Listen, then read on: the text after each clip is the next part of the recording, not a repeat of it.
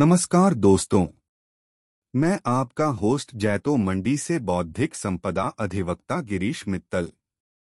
मैं आप सबका स्वागत करता हूँ हमारे पॉडकास्ट अंतर्राष्ट्रीय ट्रेडमार्क में आज बात करेंगे आवश्यक दस्तावेजों की सूची जो अंतर्राष्ट्रीय ट्रेडमार्क पंजीकरण के दौरान देने होते हैं के बारे में। अंतर्राष्ट्रीय ट्रेडमार्क पंजीकरण के दौरान देने होने वाले आवश्यक दस्तावेजों की सूची है। एक ट्रेडमार्क की संपत्ति के पंजीकरण के लिए आवेदन पत्र दो कंपनी या फर्म की पंजीकृत पता दर्ज करना। तीन ट्रेडमार्क संबंधित सूचनाएँ जैसे लोगो नाम कलर फोंट आदि। चार ट्रेडमार्क संपत्ति की स्पष्ट उपयोगिता का बयान। पाँच ट्रेडमार्क की फलस्वरूप संपत्ति का बयान।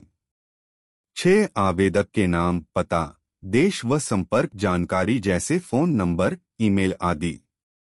सात विशेष रूप से गट, क्लास को चुनना जो आपके ट्रेडमार्क के उपयोग के विषय में सूचित करता है। आठ, शुल्क का भुगतान रसीद। नौ, दो संपर्क व्यक्तियों के नाम और संपर्क जानकारी, कम से कम एक व्यक्ति अंतर्राष्ट्रीय आवेदन पत्र में शामिल होना ज़रूरी है। दस नोटराइज्ड पावर ऑफ़ अटॉर्नी या किसी अन्य